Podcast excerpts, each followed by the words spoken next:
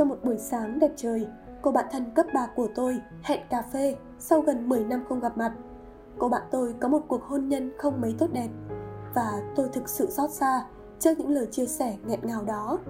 Tôi nghĩ về hôn nhân của tôi, của những người đồng trang lứa với tôi. Đó là những chia sẻ của nhân vật trong câu chuyện ngày hôm nay mà Trạm Cảm Xúc muốn gửi đến các bạn. Mời các bạn cùng lắng nghe câu chuyện có tựa đề Sau tất cả, thứ còn lại không chỉ là tình yêu. Chúng tôi yêu nhau khoảng 3 năm trước khi quyết định tiến tới hôn nhân. Kết hôn, rồi tôi sinh con, chúng tôi sống riêng và mặc nhiên trở thành một gia đình nhỏ giữa cái xã hội hỗn loạn này. Cũng như những gia đình nhỏ khác, chúng tôi có tiếng cười, có hạnh phúc và cũng có những lần cãi vã, khóc lóc, đau khổ. Sau những ngày sóng gió qua đi, khi có thể ngồi lại để nhấp một tách trà và gõ những dòng này, tôi mới chợt nhận ra, sau tất cả, thứ còn lại không chỉ là tình yêu. Có những người yêu nhau thắm thiết, họ dành những năm tháng tuổi trẻ của mình để có thể ở bên cạnh nhau. Mỗi sớm mai thức dậy, chỉ cần nhìn thấy dòng tin nhắn ngọt ngào của ai kia, chỉ cần thấy ai kia mỉm cười hạnh phúc, thì dù ngày đó có mưa dầm u ám, cũng trở thành ngày nắng tỏa. Anh chàng cầu hôn tôi trong một buổi tối đủ nến và hoa, một chiếc nhẫn kim cương to oạch. Họ chụp ảnh cưới ở châu Âu, cũng dành những lời tuyệt mỹ cho nhau.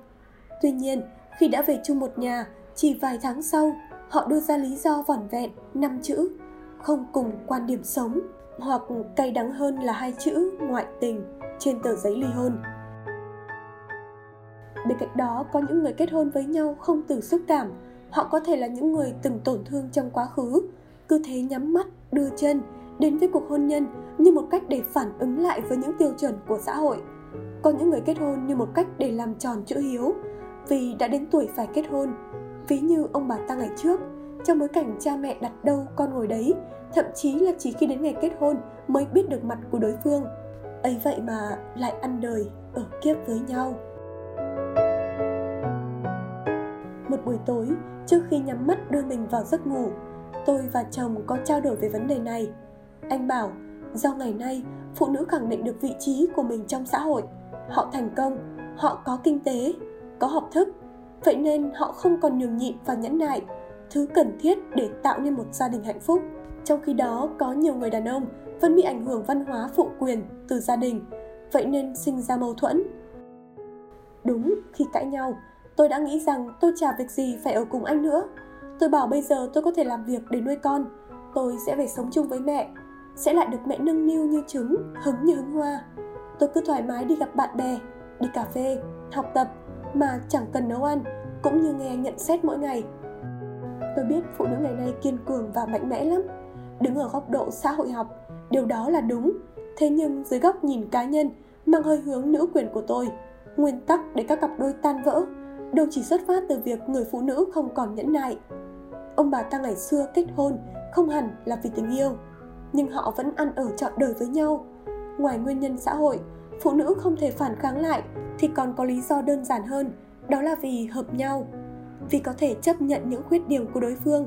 Nếu cha mẹ sắp xếp môn đăng hộ đối, hai gia đình cùng tầng lớp, hai người cùng quan điểm sống, cùng lối sống thì chuyện nhẫn nhịn sẽ nhẹ nhàng hơn rất nhiều.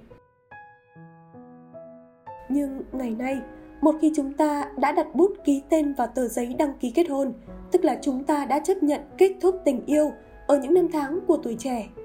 Chấp nhận bước vào cuộc sống hôn nhân mà ở đó có những thứ khác ngoài tình yêu.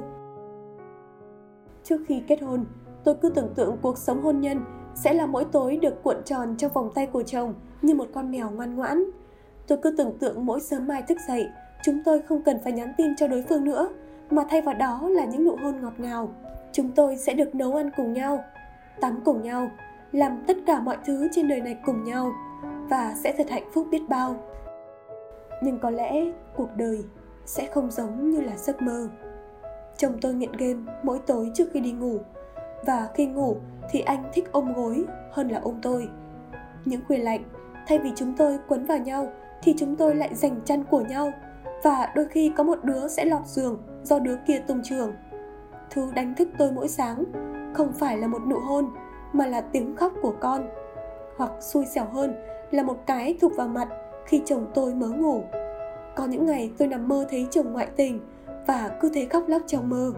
Khi tỉnh dậy thì cho một phát vào mặt chồng vì tội phản bội trong mơ. Chúng tôi sống chung một nhà, ăn chung trên một bàn ăn, mặc quần áo để cùng một tủ, sử dụng chung một toilet vì thế có rất rất nhiều cái va chạm. Chẳng hạn, tôi hay cằn nhằn việc chén bát chưa rửa mà anh lại ngồi chơi game. Anh mặc một cái quần trong 3 ngày, đi vệ sinh không dội sạch, trong khi anh luôn tỏ ra khó chịu khi quần áo của tôi vứt lung tung. Hay như mỗi lần tôi đi rửa mặt, thì cả gương và bồn rửa mặt, nước đều bắn tứ tung. Giày dép, sách vở của tôi hay để lộn xộn. Hoặc là chiếc xe máy đi cả năm không thèm rửa. Những cái hôn má cũng dần biến mất vì tôi sợ trôi lớp skincare đắt tiền. Những lời cằn nhằn, khó chịu đó diễn ra hàng ngày. Và tất nhiên, điều đó không còn là tình yêu ngọt ngào mà tôi hay mơ tưởng nữa. Thứ gắn kết chúng tôi bây giờ là thói quen, là trách nhiệm, là những gì thân thuộc. Chúng tôi sống cùng một nhà, như tay và chân trên cùng một cơ thể. Chúng tôi không nói yêu nhau mỗi ngày, nhưng nếu thiếu đi, chắc chắn sẽ rất khó chịu và hôn nhân, thứ gắn kết hai con người xa lạ lại với nhau nhiều hơn nhiều hơn hẳn hai chữ tình yêu. Vì với tôi, tình yêu phải giống như một thứ tình cảm cuồng nhiệt, say đắm như bùi giang xuân diệu hay hàn mặc tử đã từng. Tuy nhiên, nếu chống chế, ta có thể xem tình yêu trong hôn nhân khác với những năm tháng của tuổi trẻ.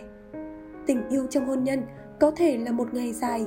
Anh chồng đi làm về, cởi vội chiếc áo sơ mi, lao vào bếp rửa phụ vợ đống chén tình yêu trong hôn nhân, không những là những cái ôm thắm thiết, nhưng lại còn là câu nói, hôm nay, vợ nấu ăn ngon ghê.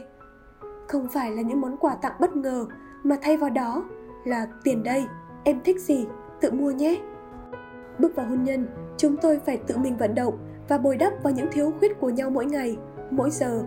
Nếu bạn kết hôn chỉ vì yêu và nghĩ rằng mình sẽ không thể nào sống thiếu người còn lại, thì sau hôn nhân khi tình yêu cuồng nhiệt đó đã dần nguội lạnh, bạn loay hoay, nhận ra thế giới quan của đối phương hoàn toàn khác với mình, bạn sẽ hụt hẫng rất nhiều đấy. Chính là vậy. Sau tất cả, thứ còn lại sẽ không chỉ là tình yêu.